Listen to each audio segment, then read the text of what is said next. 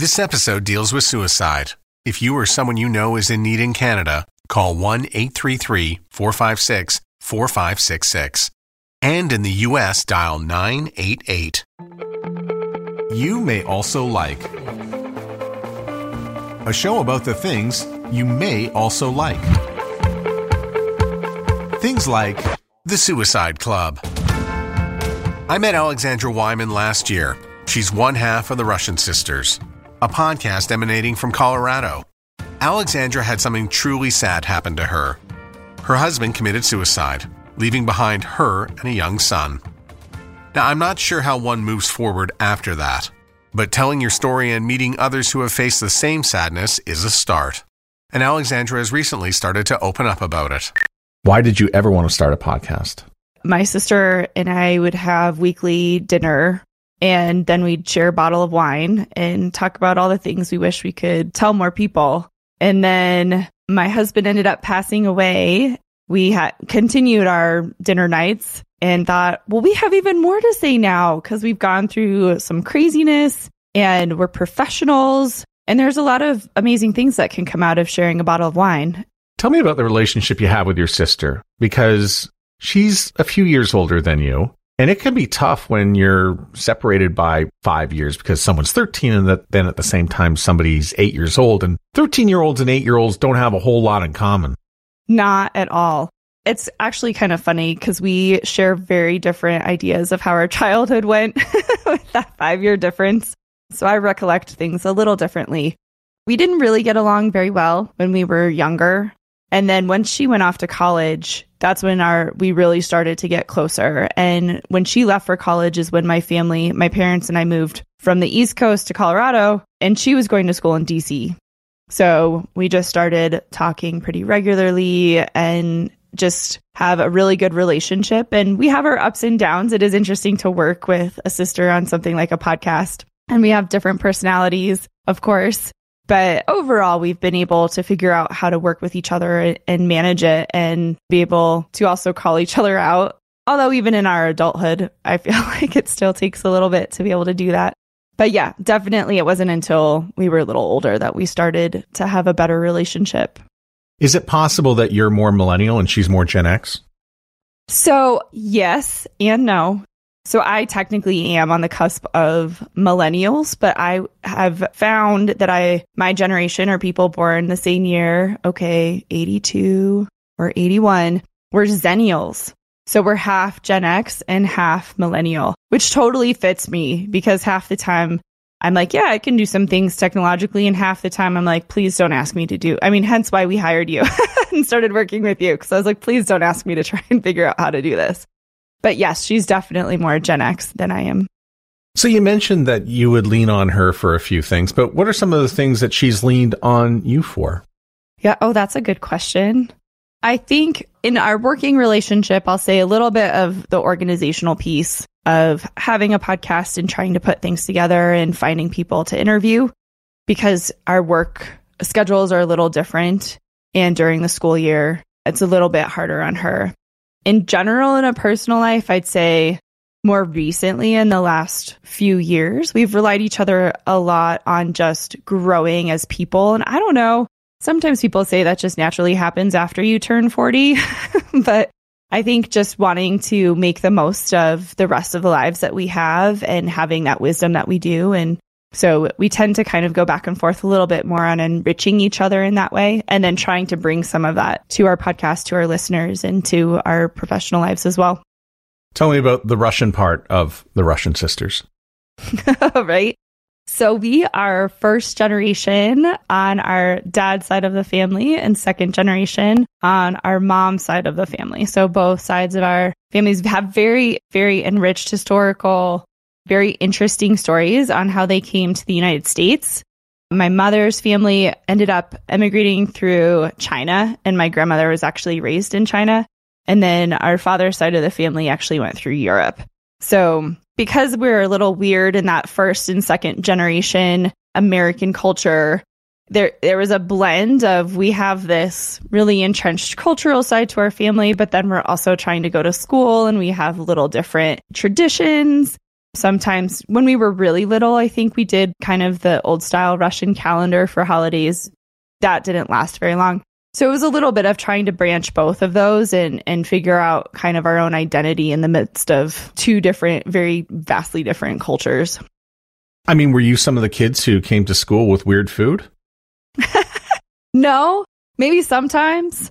I think the main thing was like the religious differences. So being Russian Orthodox, like our Easter is usually different. Christmas is usually the same, except again, depending on which calendar.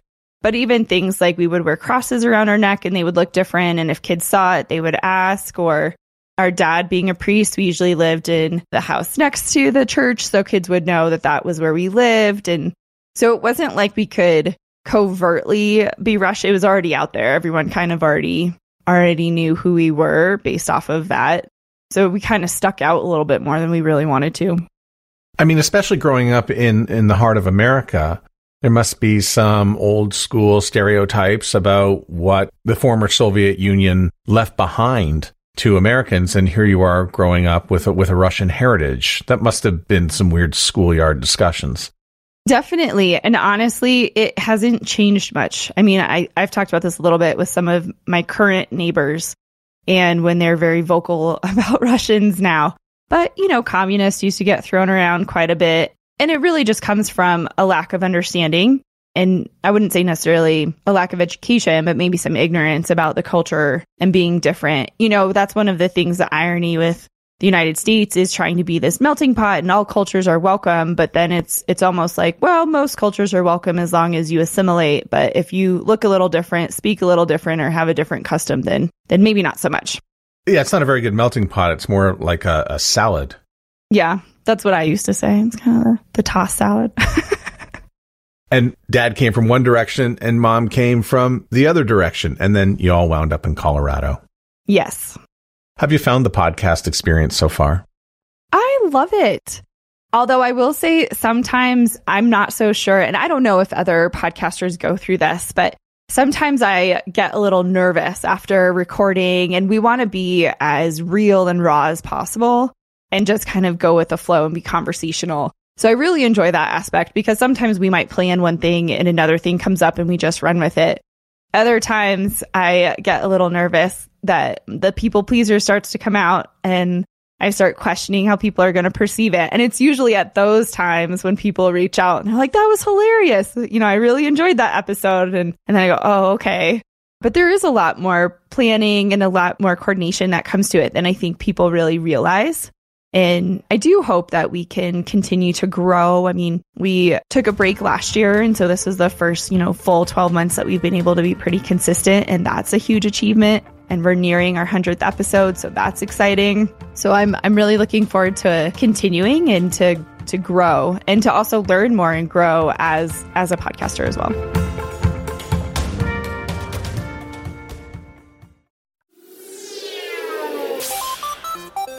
Hi, I'm Steve Yerko. And I'm Tara Sands. Now available from Maji Media is our new podcast, Four Kids Flashback.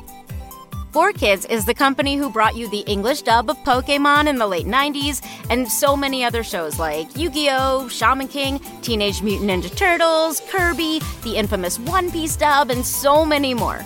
We'll be talking to the people who worked at 4Kids actors, directors, writers, editors, producers, engineers. You get the point. And hopefully get the answers to questions both you and I have about the company. I actually worked there as a voice actor on some of the shows. And I was a kid watching the shows and remember way more than Tara does. And thank God for that. Steve is actually a professional storyboard artist, which gives some really unique insights into anime and animation. Subscribe today wherever you get your podcasts. That's the number four Kids Flashback. Have you ever thought, I'd love to have a podcast just like this one? Well, I can help. My name is Matt Cundill, and everyone at my company, the Sound Off Podcast Network, had a hand in making this show. Whether it was about the sound, the discoverability, or that you're just enjoying the show, we are all about the detail. If you think you have a podcast in you, reach out to me via email, matt at soundoff.network, or check out the website and become one of the great podcasts we work with at soundoff.network. You may also like Support's Podcasting 2.0, so feel free to send us a boost if you are listening on a newer podcast app. If you don't have one, you can see a full list of them at newpodcastapps.com. So, what is the Russian Sisters about?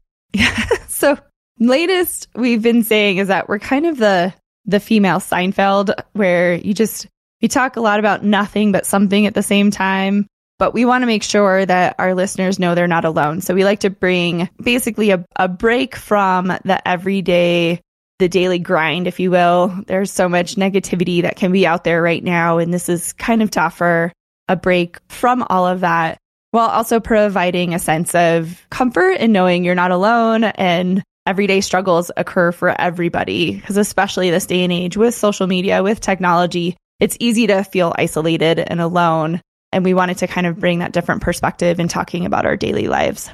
That's an excellent description of your show, and your latest episode has the word boobs in it. it does. You never know what you're going to get with us. Don't worry, if you have boobs, you're not alone. You've got a brand new book called The Suicide Club. Why did you write this book? Yes, this is um, it's a huge achievement. I wrote this book because when I mentioned that my husband passed, he actually died by suicide. And I was gifted some some beautiful journals and people were talking to me about prayer.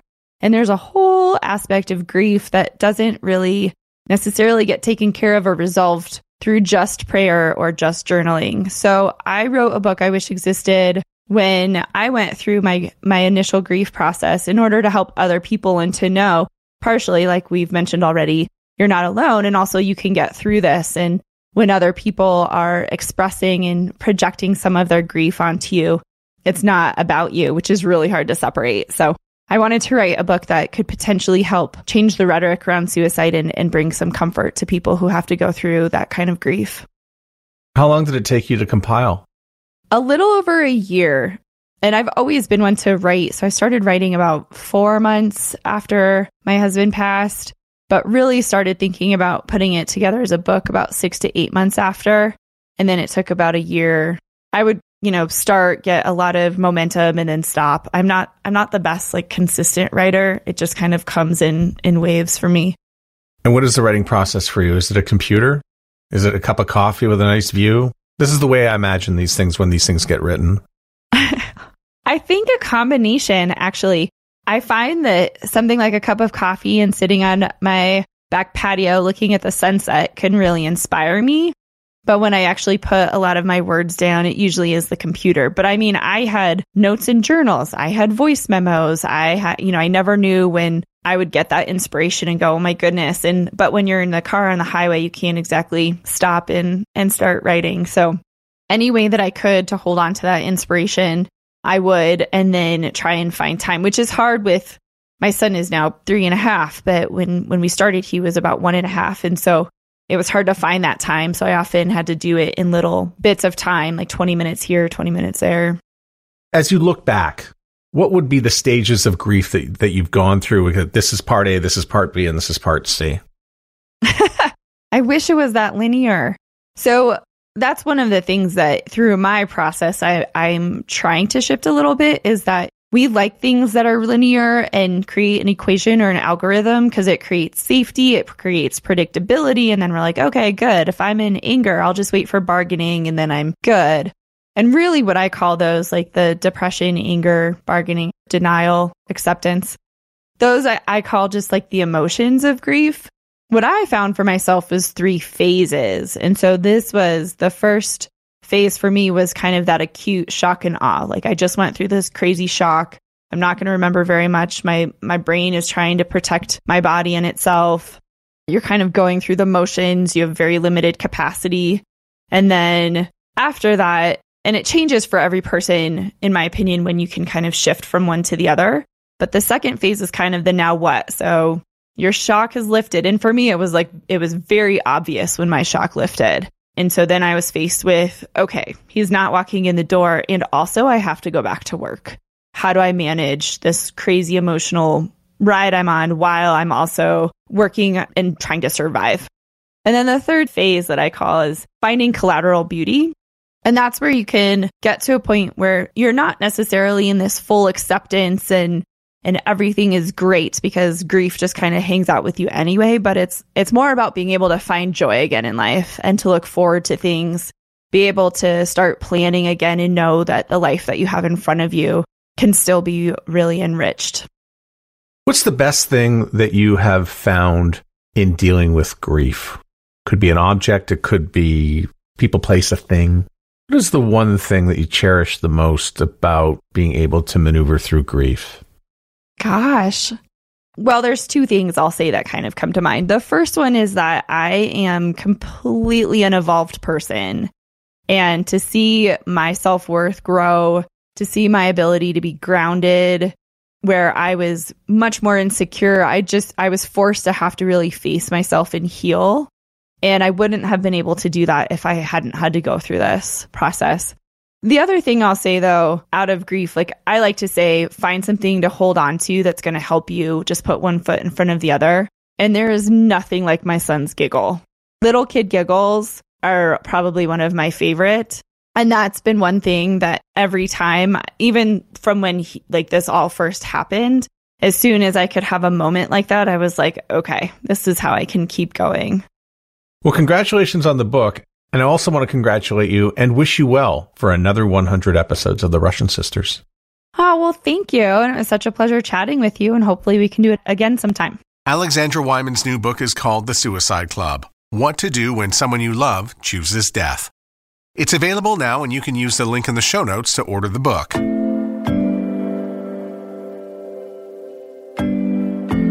Thanks for listening to You May Also Like.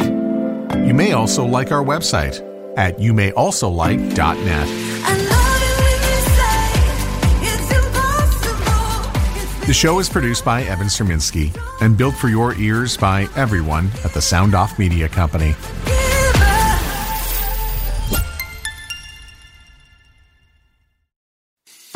I'm Matt Cundill, host of the Sound Off Podcast, the show about podcast and broadcast. Since 2016, we've been speaking with amazing people who have populated your ears for decades. Legendary broadcasters, research wizards, talent experts, podcasters, voice talent. Almost 400 stories, all for free. Subscribe or follow the Sound Off Podcast on Apple Podcasts, Spotify, Amazon Music, or at soundoffpodcast.com. I'm Andrea Askowitz. And I'm Allison Langer. And we are the hosts of Writing Class Radio, a podcast, but we are so much more. We have writing classes. So if you are looking for live online classes where you can join a community, write to a prompt, get feedback, and get better, check out all our classes at writingclassradio.com. And listen to our podcast wherever you get your podcasts and at writingclassradio.com.